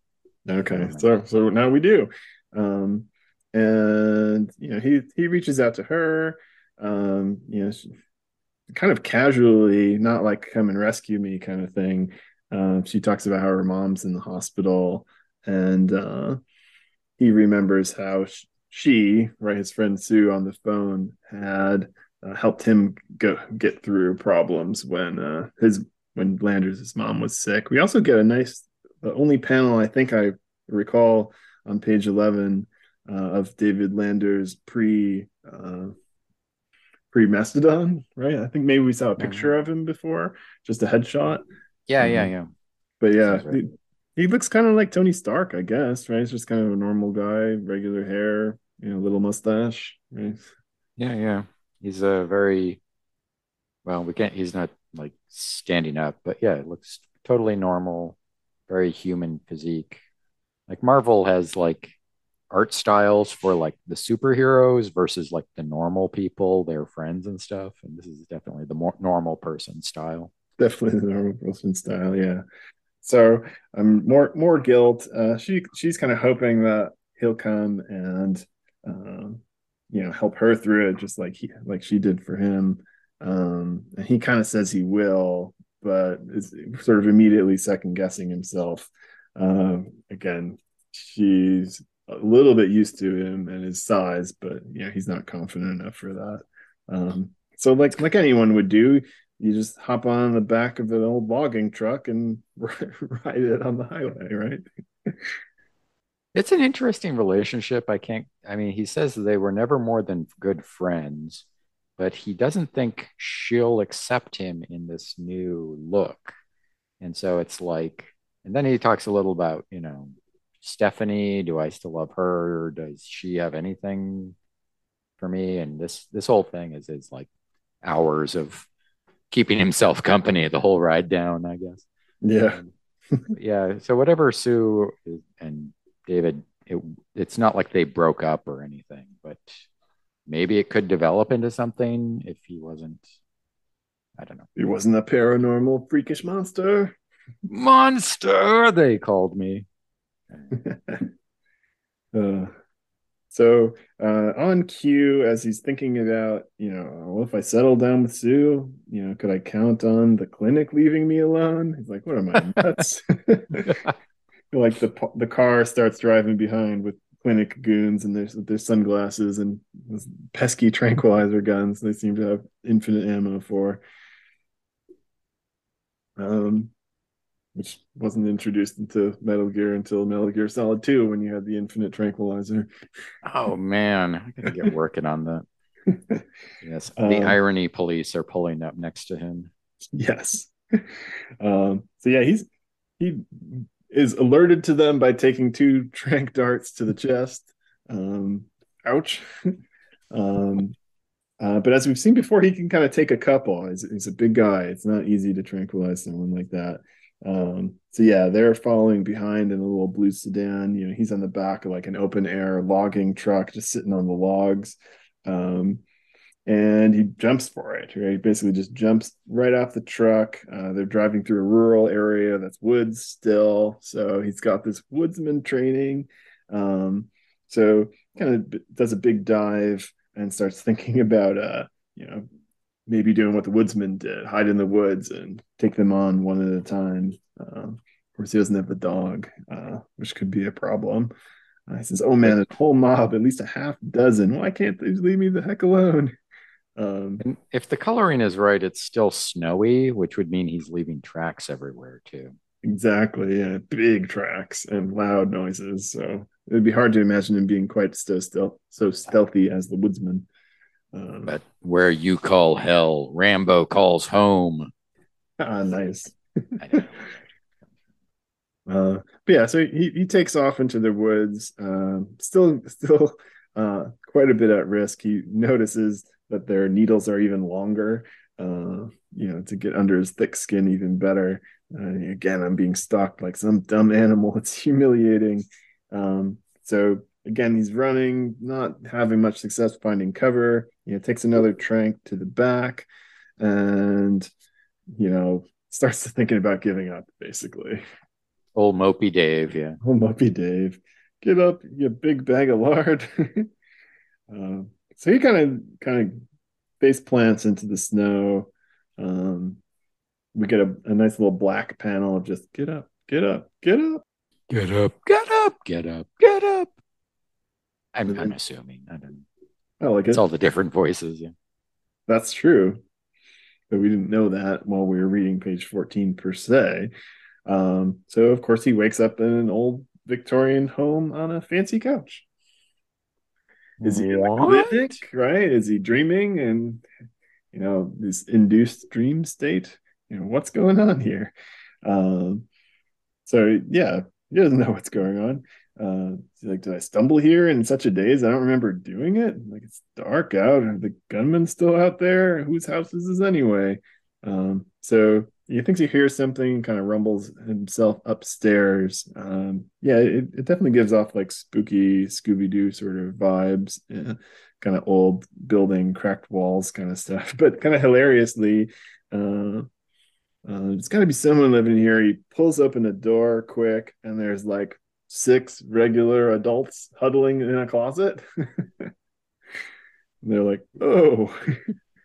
so well, this yeah. is where I should start doing throwing in some Resident Evil One material, but I, I, I don't know. It's been too long. Yeah. Where, how do I have to arrange these chess pieces to get the door to unlock? I don't know. or was that was Resident Evil 2, maybe. I don't know. it's both yeah, so there's like you know a woman with like long with longish curly hair. Um, there's a guy with a beard and kind of just like a sweater over a shirt. You know, a regular brown haired guy, another long brown haired woman. Uh, two guys in front, one with kind of curly dark hair and one with curly red hair. just regular looking people. It's like, oh, yeah, it's it's kind of like when uh, an artist will draw his friends into a scene or something. Just, yeah, I can see that the editors or just Paul Ryan's friends or I I don't know. Yeah. But yeah. people contest winners at a convention. Yeah, yeah. That's Give also them some cool powers. Number one Patreon supporters get uh, written in. Maybe a little early for that. yeah, I don't know. There was a X Men comic where they had this big like gala event kind of thing. So it's all the Marvel hero characters, and then they drew in some like celebrities like Jon Hamm and like maybe the guy who does the Marvel movies, Kevin something or other. And but it was okay. like it was like ugh, like just breaks the thing because you know most comic book characters like they have real generic faces. It's usually the hair and the costumes that kind of set them apart. But I'm like trying to draw like a weird realistic Jon Hamm in your comic, and it's like like, no, keep him out. but whatever. That doesn't nothing to do with this. uh, but it's funny. Basically, he rips open the door. There's a bunch of regular people there. He's like, "Oh, I didn't mean you no harm. You can come out. Sorry, I barged into your house. You know, I can look a little scary. Uh, don't you guys ever talk?" It's like, "Oh yes, I'm Walt, and this is Mary Lou, Holly, Victor, Dan, and Keith." So yeah, very plain names. I'm the regulator. I'm the sorcerer. Yeah. no, Hackbarth is the regulator. Oh, damn it. Yeah. They never, the new universe uh, never does that. Like, I'm Captain um, you know, Psychedelic. I don't know. Yeah. At least not yet. Hopefully. Not ever. Yeah. Maybe. We'll see. We'll see. Uh, he's like, oh, pleased to meet you. Sorry, I look terrifying. I was like, no, you can stay in our house. Paranormals are always welcome. What? yeah, that's exactly what he says. So, yep. uh, and uh, so we get a little jump cut from there back to the clinic, back again to slightly overweight Stephanie, uh, chasing now all of her children through random hallways. Jill, Emily, Ben, come back. Oh, Chuck, you're here too.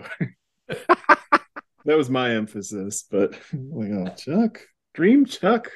I thought we were rid of this guy once Landers threw him onto the roof. I think uh, I'm surprised that the uh, uh, Charn and Hackbarth aren't making her even fatter just to pay back for all the trouble that she's causing them. Like yeah, until she becomes so fat she can barely move in her own dream. Ouch.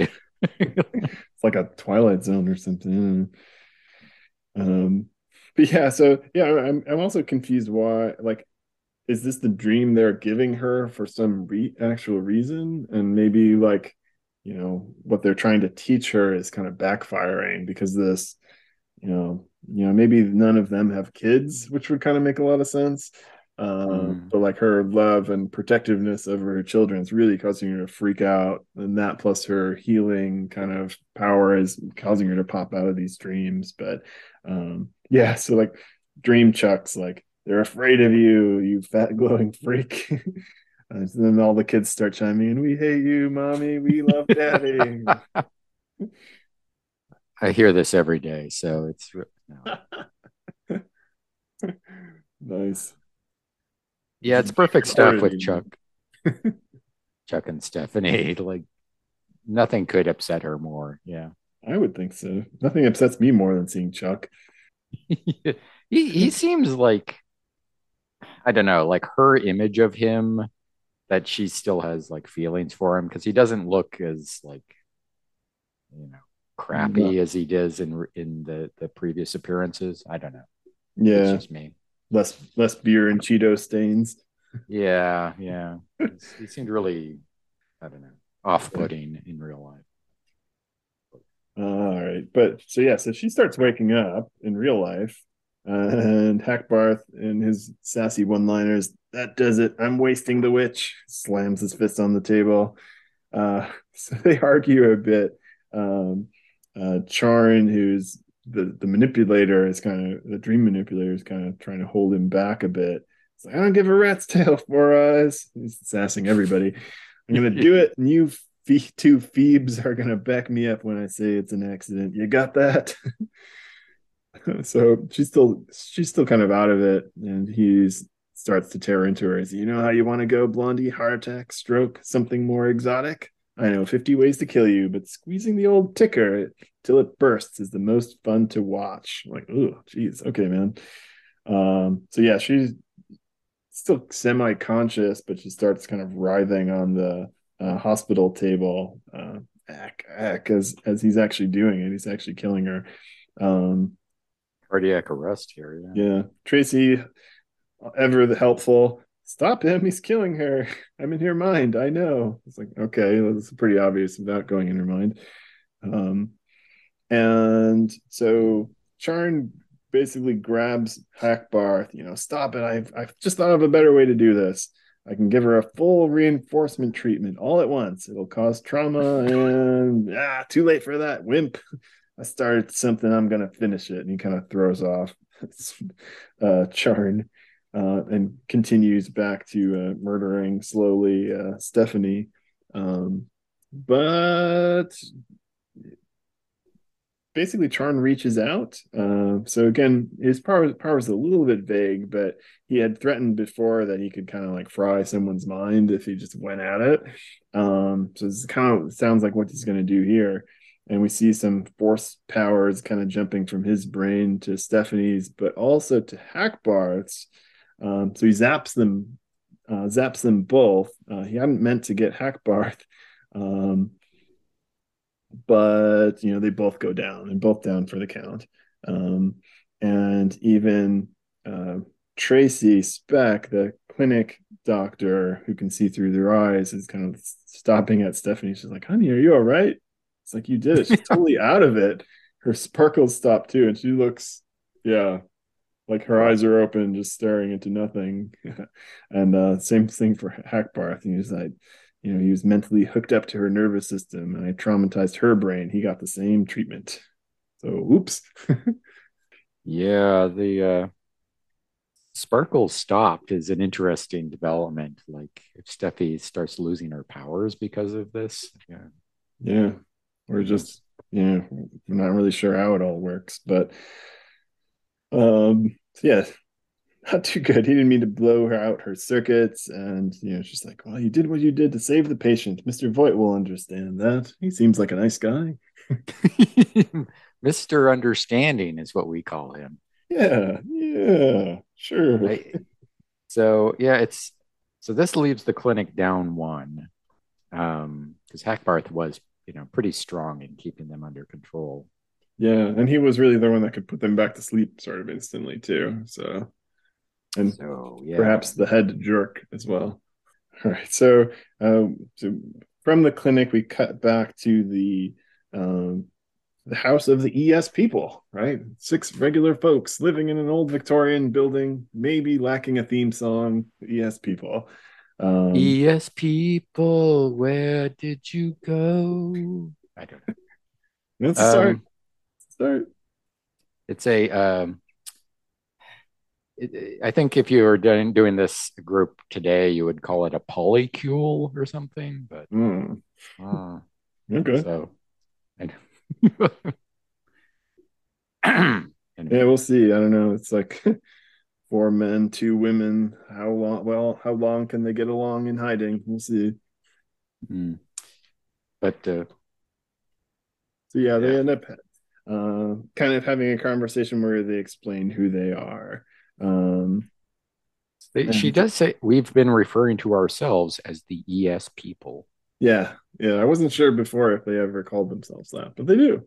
Yeah, um, I missed it as the first time through, but it is uh, yeah, without like get getting a name like from the clinic as the paranormals did. Oh, you're a paranormal. Oh, okay, that's what I am. They just made one up for themselves, and it was yeah. That. so they say you know they each have some psychic talent. Um, uh, one guy, you know, um, says, you know, I was the first to learn of you. Are, are, you aware a woman enters your mind every so often to look out of your eyes to see where you are? He's like, hmm, so that's how the clinic does it. Because up until now, they had no idea that that was what her power. And he says, you know, that's what brought him to the awareness. And while he was on the truck, they were, he was apparently close enough uh, to have, you know, felt that psychic invasion on Landers and then the basically one of the ES people guys, I don't definitely don't have anywhere near their names straight. Maybe Keith. Uh, uh, maybe no, Keith is the Walt. Walt, perhaps Walter White. Um, kind of relays the story of how they rescued him, right? Because when he was knocked out, you know, he we were assuming he was surrounded by uh, the clinic's hunters uh, who don't have powers but are really good with a trank gun. Um, but the ES people sprang into action. So it was kind of a fun panel of them all running out the door, putting their regular jackets on because it's cold instead of like throwing their capes on or something. Um, and they run into line too, kind of like Super Friends intro, kind of like, let's go, ES people, use your senses. They need um, like a special vehicle, but they just say they they piled into their van. Yeah, sadly we didn't get a look at the van. Maybe it has like a cool like eyeball in the back and like some psychedelic stuff, like the ES People van. that would be awesome. awesome. um, but yeah, actually they, they, work really well together as it. You know, they they work as a team uh, quite well. So we're gonna get.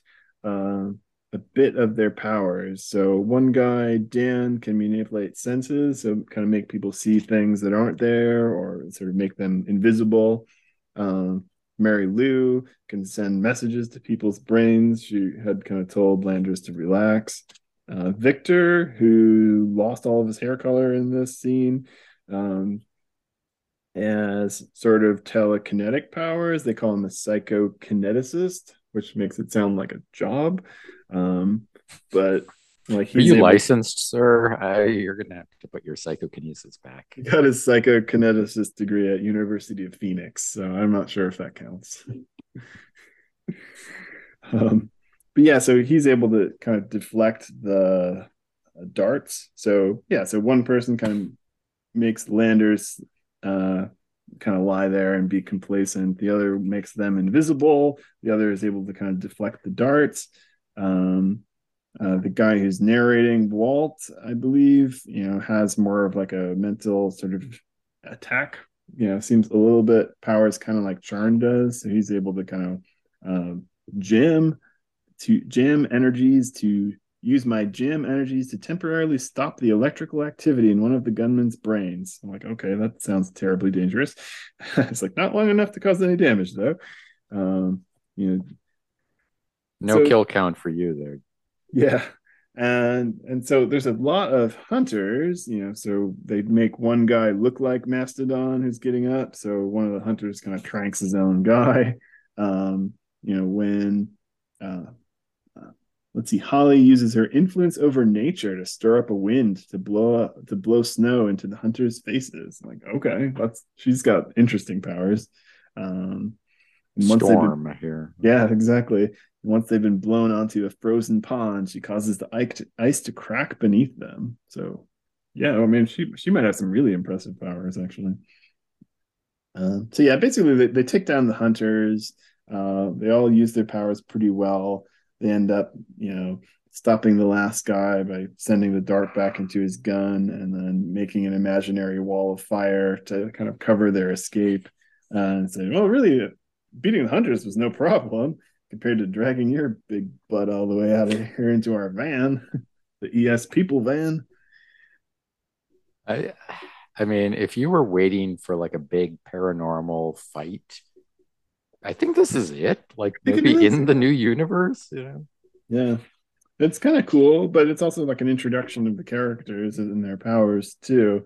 Um, so but it's also like the hunters don't have paranormal powers either though. So yeah, it's um, I appreciate the yeah, we we had like a panel where they introduced themselves and then through this they're very clear Dan, who has this power, is doing this activity, and you know, so yeah, it's nicely um, clear. It's the art, as as always, is pretty uh, clear, but you're like, yeah, yeah. Unlike you know, occasionally we get a bad uh, issue of of other comics in the new universe and stuff where the it's kind of hard to figure out what's going on in the action scenes or they're, or they're real static or something like that where it just doesn't flow very well but but this works really well. So nice. bravo paul ryan.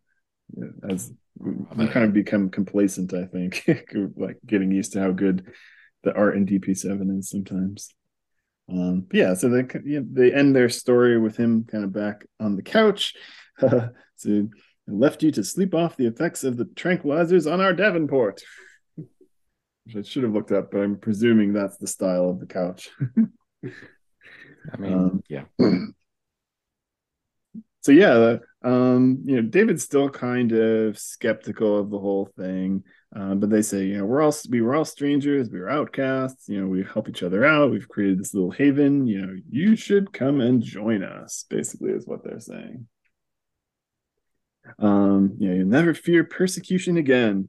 Um, but Landers is mopey and also has some captured friends out there. So he's like, it's tempting. A few months ago, I would have said yes in a moment, but now I'm needed elsewhere. I have one friend whose mother is dying. I have six others who believe who I believe were captured by the same men after me. You say I'm good enough to join your little hideaway, but I'm not. All I do is run away from my responsibilities, disappointing people who count on me. Wait, you guys could help.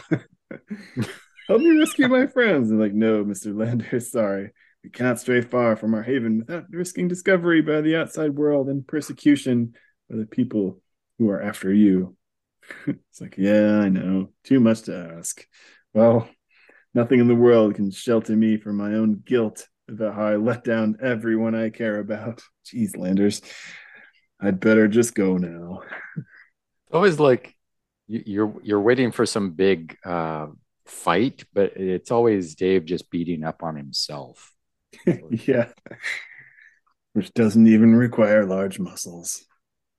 Maybe as his actual strength has gotten stronger, the strength of his uh, self worth has decreased proportionately. Hmm.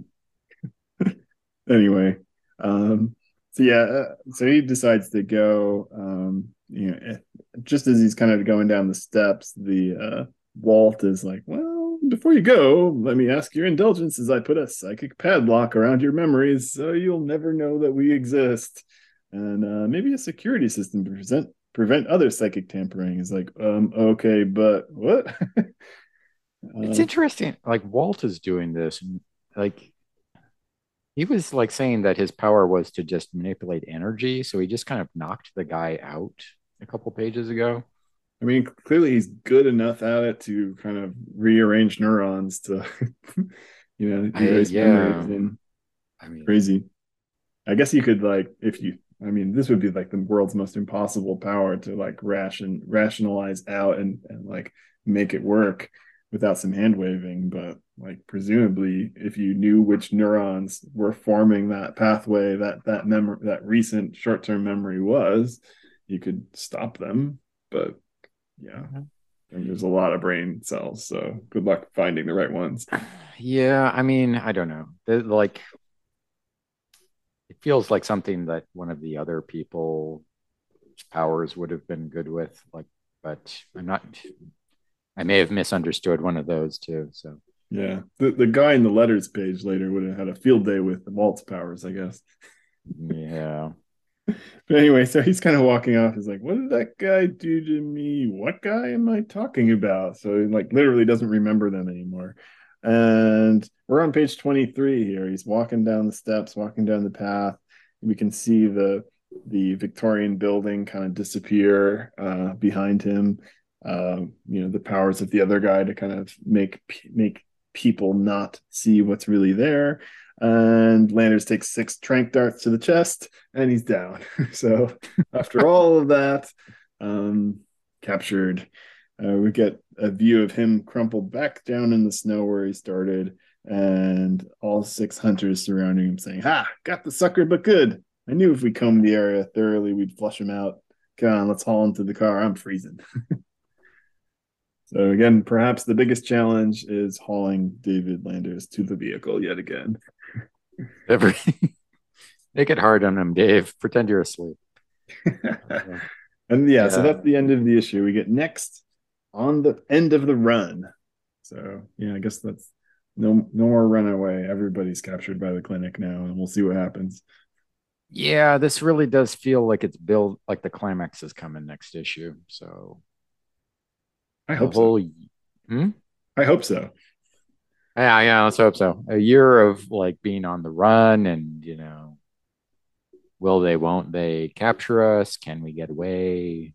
Yeah, maybe Can get the... talk to these people while they're or or use our powers without getting captured and if we stay too long. Occasionally um, have an exorcism. Ah, my uh my name for these guys was the Deus X Men, as in Deus Ex Machina. Mm. They come from nowhere to uh, uh, help you when you in your hour of greatest need. Except um, they basically accomplished nothing.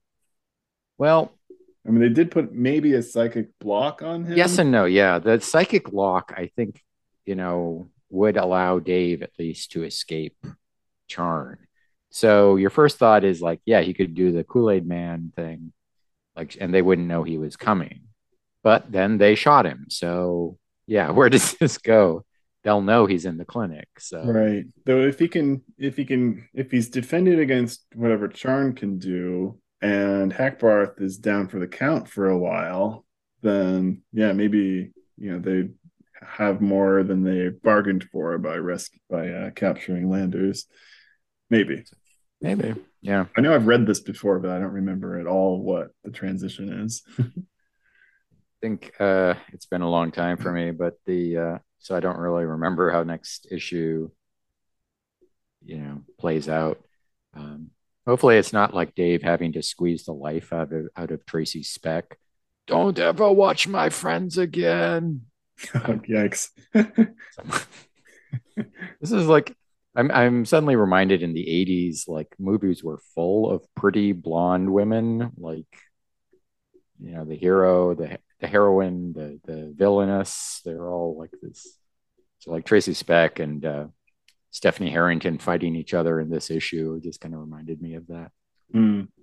And Um, now in the new 2020s, we are remaking all of those movies, but eliminating all of those characters. Uh, yeah, it would be like the DP3, Lenore, Stephanie, and um, Charlie, and uh, yeah, I don't know, and Hmm. not uh, um, yeah, I mean, it, the I mean, Marvel's always been pretty good about kind of pushing and having like a reasonable, diverse grouping. Um, of course, it's still a bit white male dominated, but you know, it's just sort of a nice natural thing. I mean, you've got a clever reason for a bunch of random, unlike each other people to be together here. You know, they were all paranormal and captured. They just got grouped together by the clinic. So you got this, you know, thoughtful and nice way to bring together a group that has a ton of diversity, including one of the very few um, over 50 characters in Marvel's Yeah, existence, right? With yeah, very underplayed in the older uh, market. I think the uh, if you look at the demographics of America or Wisconsin at that time, it's yeah. I, I don't know what more you could uh, ask for. There's a lot of um, yeah diverse. um whatever. all the descendants of the cold European countries that didn't think New York was cold enough, right? Exactly. So let's see. I, uh, as I said, um, I was just joking about the polycule. I guess that's a modern term for like, um, like a polyamorous group or something. Mm. Like, but yeah, there's no, you can't tell what's going on with the sort of interpersonal dynamics of the ES people. So No, they all seem pretty quiet, honestly. Um, yeah, Um, let's see. hiding in the closet from the big strong guy because they didn't want to scare him and have him swat one of them or something. So one of my notes was that this what this actually reminded me of was uh, occurrence at Owl Creek Bridge. If you remember that, Mm, no, it's a short story that they've made as a movie and various TV shows. And the the thing, it's a thing where like a guy gets shot or hung or something at the beginning, and then he's like miraculously like the rope breaks or he the shot misses him, runs away, and he's like escaping, and he goes through the woods and he sees other people and blah blah. The story goes on and on. Maybe like what makes his way home, and then as he like gets there, he's like ah, and you realize this has all just like been his dream as he was dying Uh. or something. flashing before his eyes. Yeah, so this is like it's this the transition between Landers getting shot by the hunters and waking up being shot by the hunters. I mean, it's a good question whether that actually happened at all, you know? Yeah, and he doesn't remember it either. So And he doesn't remember it. And it seems, yeah, it's when you put it next to the clinic, which is constantly doing dream life, you know, control of people, it's kind of um, funny that you get this parallel that's this this the same thing almost or Yeah. could be the same without you knowing one way or the other turns out only Nightmask and the real non-voodoo twin Doctor Ballad are the really the only good people doing dream research these days, right? that's that's why they're so rare yeah I guess. but yeah it was kind of fun after like meeting the woodsman and getting help from him then dave meets another group of people and also gets help from them and that's um that's why it, in some ways it felt a little like Eh, i don't know man you know like how many like random times can you stumble into people who will be like go out of their way to help you that much there is something about like DP7 and the paranormals, though, that you can, I mean, you can rationalize that there's some connection between all of them. And so, even without like the guy's power in this issue to really locate someone, you, you know, that they, they're kind of drawn together in some way by, the, you know, the powers have some sense for each other or something. And so you end up kind of running into other paranormals more than like Starbrand runs into other Starbrands or Spitfire Mhm. runs into other robots or, you know, so, so, you know, maybe I don't want to be like, this is unrealistic in the realistic universe, but okay. hmm. Uh, do you want to do ratings first? do you want to do letters page first? Uh, ratings. Um, I'll I'll keep it at a A minus. I'm pretty happy with it. This, uh, I mean, it's it gives me everything except like sort of like a um, an emo- emotional like super point. So you know, right. Yeah, I, I, would agree. I was thinking the same thing with A minus. At, at at this point, I'm I've I've had I'm I've had enough of kind of being on the edge of waiting to see something happen at the clinic, right? Like we had a dream there in the volleyball issue, which I enjoyed, and Landers has been out on his own for a while, uh, or at least it feels like a while, going month to month, kind of thing. But uh, so yeah, I'll, I'll be excited if things kind of come to a head a little bit, and we have the team uh, not dreaming for a while at some point. Uh, By the yeah. way, I think we were talking about this last time that uh, nine and ten could have been done in the other order. It actually it seems more better that way to me. If I because this uh, nine was um, Randy's dream, and it I I thought it's you know it was more powerful if they'd been doing this for a while, right? Yeah. But then in ten, they're like he's been under for two days, and you're like two days. Mm. So um, now it's definitely been weeks. So yeah, I, I it would be like, you know, they all the other six get captured. Then um, Dave is still running and finds the woodsman. Then Randy is like in this dream from who knows how long he's been there. Then Dave comes back and it's like been several months. Mm. So I don't yeah. know. Too late to on, change now. On the way to the letters page, which has the, as all new universe titles have, very stripped down title of Letters to DP7. That's it gets to the point. Amazingly, just two letters in this issue. Two really long letters. Yeah. Um, you know, the, the first one was was sort of uh you know filled with praise, I would say. And then the second one feels like the classic comic book letter where someone's like picking apart the decisions of the writer. um, as far as things go. So yeah, he basically like li- lays down every single character. Uh, it's like, well, I'm not thrilled with the idea of Marvel creating a new universe. I can understand why you'd want DP7 at least isolated, if it were mainstream, you'd be having 10,000 letters asking, are they mutants? Are they meeting X Factor? And so on. Um, um, but yeah, there, there's a lot there. It's actually a pretty interesting letter uh, and how he kind of breaks down all the characters and such uh, and, and, complains about them.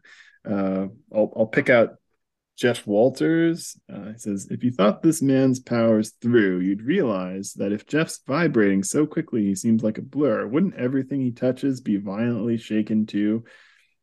If the item isn't durable enough, it would be destroyed. Please remember that life would be very hard for a man moving at high speed. He'd have to use a mattress on the floor to keep his bed from shaking. He might find it impossible to read a newspaper without shredding it. He'd have to make sure not to fill glasses up more than halfway, and God knows how he shaves good point. Uh, not only would he have to eat prodigious amounts of food to keep from starving, he may also perspire constantly, explaining the light clothing he seems to wear all the time before he lays into Des- Dennis Cuzinski. I hate him. oh, you're dead to me, Michael Pickens. Yeah, the um, PO yeah, Box five five two Centerburg, Ohio.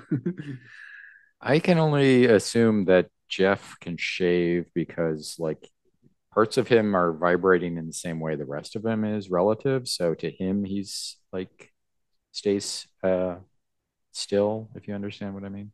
Yeah, I suppose. Right. It's yeah. So if like his hand was out of sync with his face, then definitely he couldn't touch or shave himself without zzz, ow. Yeah. And we already had the gag where he like shook up the soda cans.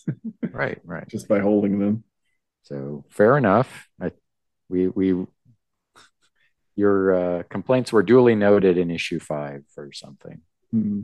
And I guess there, there, there, could be a difference between like true vibration and then like his, which might be sort of just random motion, right? Like he's moving so fast that like our normal like head sways and little bits of hand movement and kind of stuff like to everyone else makes him look kind of blurry you know because he can't stand perfectly still perhaps? I don't know, maybe maybe that doesn't quite jibe with his powers explanation yeah it i'm not sure if that's what they had in mind but that does that makes sense for me yeah. Even with but he, he tears up everybody but um even with um a more realistic subset of powers you know it's you can't do it without being you can't do it with perfect scientific explanations for everything so you know we are more realistic in the new universe not like perfectly adhering to all physics. Yeah that's i mean that's why we say in the beginning cinematically realistic. I mean, yeah. there's nothing like in the new universe that's you know less realistic than an action movie would be uh, in a lot of ways but that's not to say it's much more realistic than that either. And if yeah. the question is like whether we should have this exciting scene or whether we should have um, something so accurate that you'll fall asleep reading it. I, I think they wisely choose for the, the former. Yeah no doubt. Um the end of his letter, though, he drops something interesting, which I didn't know, and basically says, I'm not sure what you're going to do with the team from now on. The fugitives on the run from the evil corporate power bit has been done before, but I'll stick around to see what happens. Concentrate on adding depth to the characters and think out the team's powers. And I know this is an odd request, uh, but I read somewhere that out of the seven characters Mr. Gruenwald originally proposed for the series, only four of the character ideas remain intact. Which four? And what were the ideas that didn't make it? So the editor responds, you know, sorry we had to trim your letter for space and, it take up the whole letter page. So it must have been really long. Uh, it says to answer your question, the four surviving DPs from the first New Universe Creators Conference are Antibody, Blur, Scuzz, and Twilight. The other three originally were going to be vice versa, quicksand and manpower. How's that for a secret behind the comics? The other new U creators helped Mark refine his character ideas, and it was ace letterer Jack Morelli who suggested Mark change the name of the book from Displaced Paranormals to DP7. Take a bow, Jack. Yeah, I think Morelli was like uh, one of the people uh, who started um, Spitfire and the Troubleshooters, like Morelli and Brown. Uh, okay, the, like first who were displaced themselves, eh? Indeed. Um, For more on that, listen to our Mike Rockwitz interview piece, right? That's exactly the place to go to find out more Rock- Rockowitz's behind the scenes information about the early days of uh, the new universe. Um, yeah, the the I'm not even honestly, but so vice versa was one of the three uh, hunters that first came after the. Yeah, she had the interesting reversal powers. Quicksand and manpower sound like we've never seen versions of them yet, or perhaps will not. Yeah, I don't know if we'll if we'll see them or not, but um, keep our eyes open, I guess. And yeah. it's it's funny that yeah, the letters page, the editors, everyone still uses code names that have never once been used in the book. No, well, once once have been used. Just once, yeah. Except for Scuzz, I guess, yeah. But um yeah, the uh I wonder if like the quicksand power could have been like to cause people to like sink into the ground. And then maybe that morphed into Charlie's powers of like sticky and slipperiness. Oh yeah, yeah, that's a thought and manpower uh, could have turned Ma- into Mastodon, Mastodon or yeah. maybe even Stephanie, though. It's kind of hard to know. Stephanie has the manpower. What? Is that the the True Heart or Truesdale in the um, the, the volleyball tournament tournament? Um, she had like a man manipulating power or something. Ooh, yeah, that's true. power over man. Or she's just a all pretty girls do though. So that's a, a, woman with the proportionate strength of one adult man. and oh my goodness. Um. Okay. So then at the end of the letters page, Special editor's note. Do you want to, or shall I? I got it. Uh, it says, with great regret that your humble editor Ralph Macchio announced that this will be his last issue as humble, very humble, editor of this magazine, this humble magazine.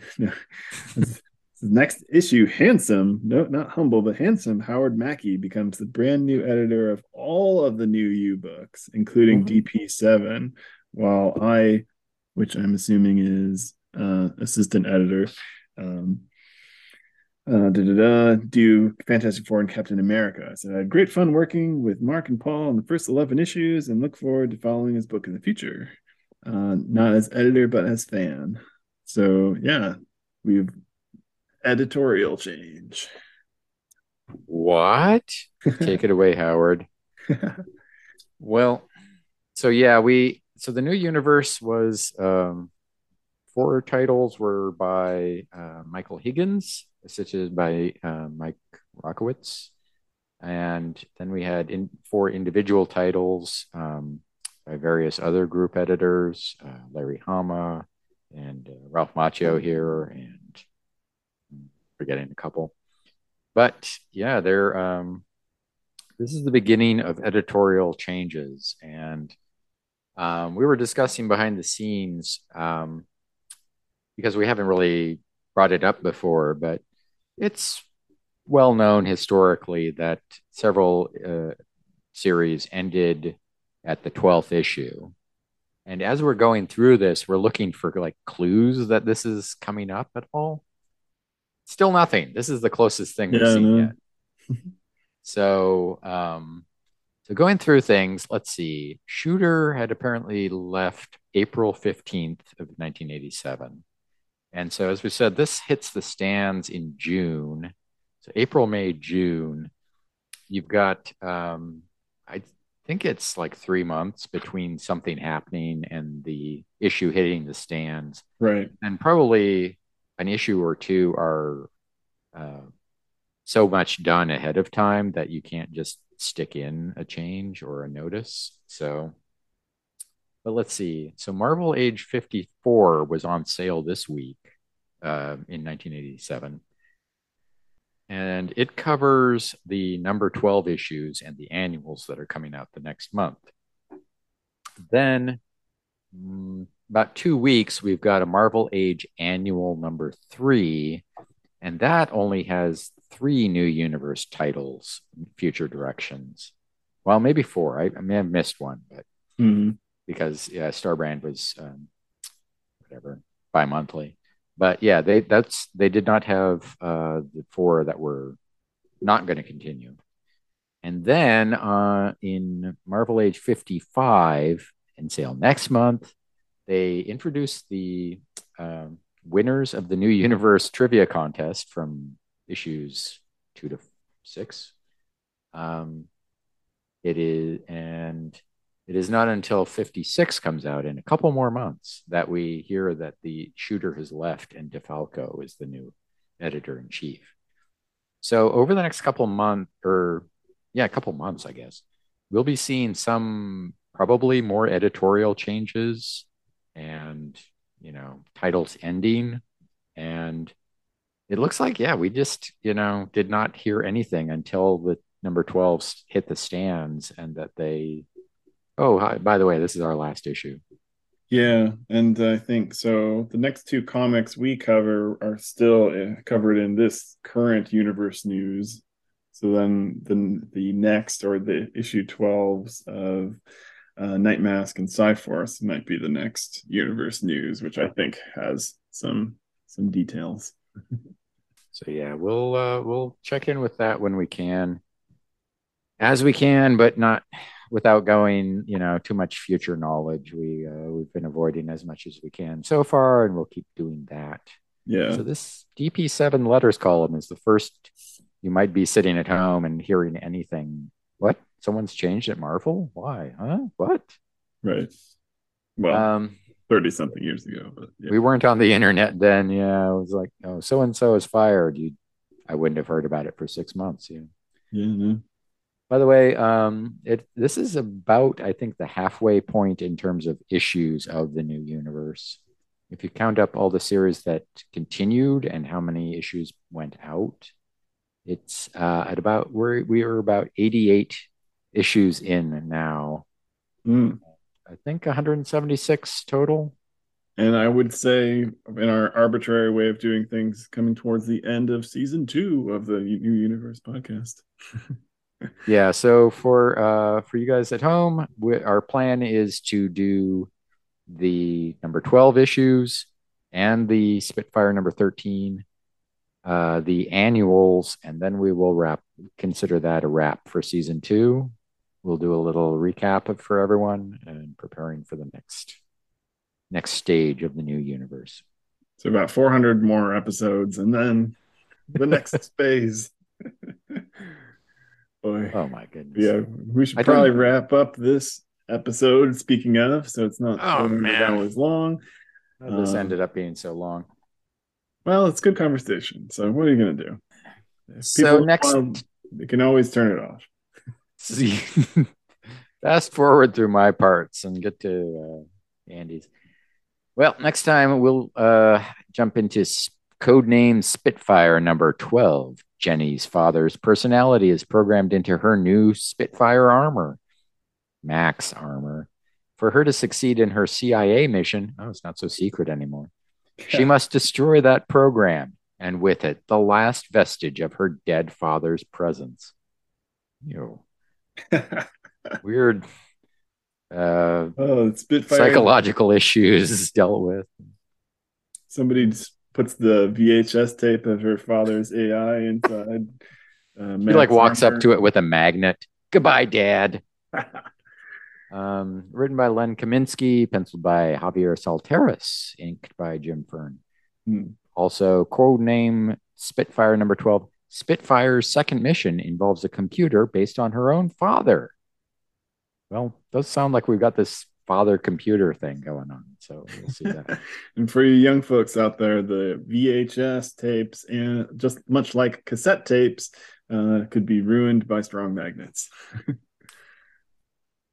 um, and yeah, so so next time, next episode we get Starbrand back. So that's our bi-monthly, but we have Starbrand nine. Tormented by the death of a young boy he could not save, Ken Connell must come to grips with the fact that as great as the star brand of power is, some forces in the universe are even greater. To try and help him through his troubles is Nightmask, written by Cary Bates, uh, illustrated by Keith Giffen. Yay! Hey, I've been audited. Dang, our IRS. Nothing more powerful. Uh, short version Starbrand 9. What if Ken Connell used his powers the way a comic book superhero does? Guest starring Nightmask. So should be an interesting one. Crossover time. Um, uh, so as we wrap up, of course, check out the website kickersinc.com. Lots of cool giveaways and contests going on on there. Uh, send us your song for the ES people at newuniversepodcast at gmail.com. Link for that also on the website. And we'll see you back at the spinner rack next time.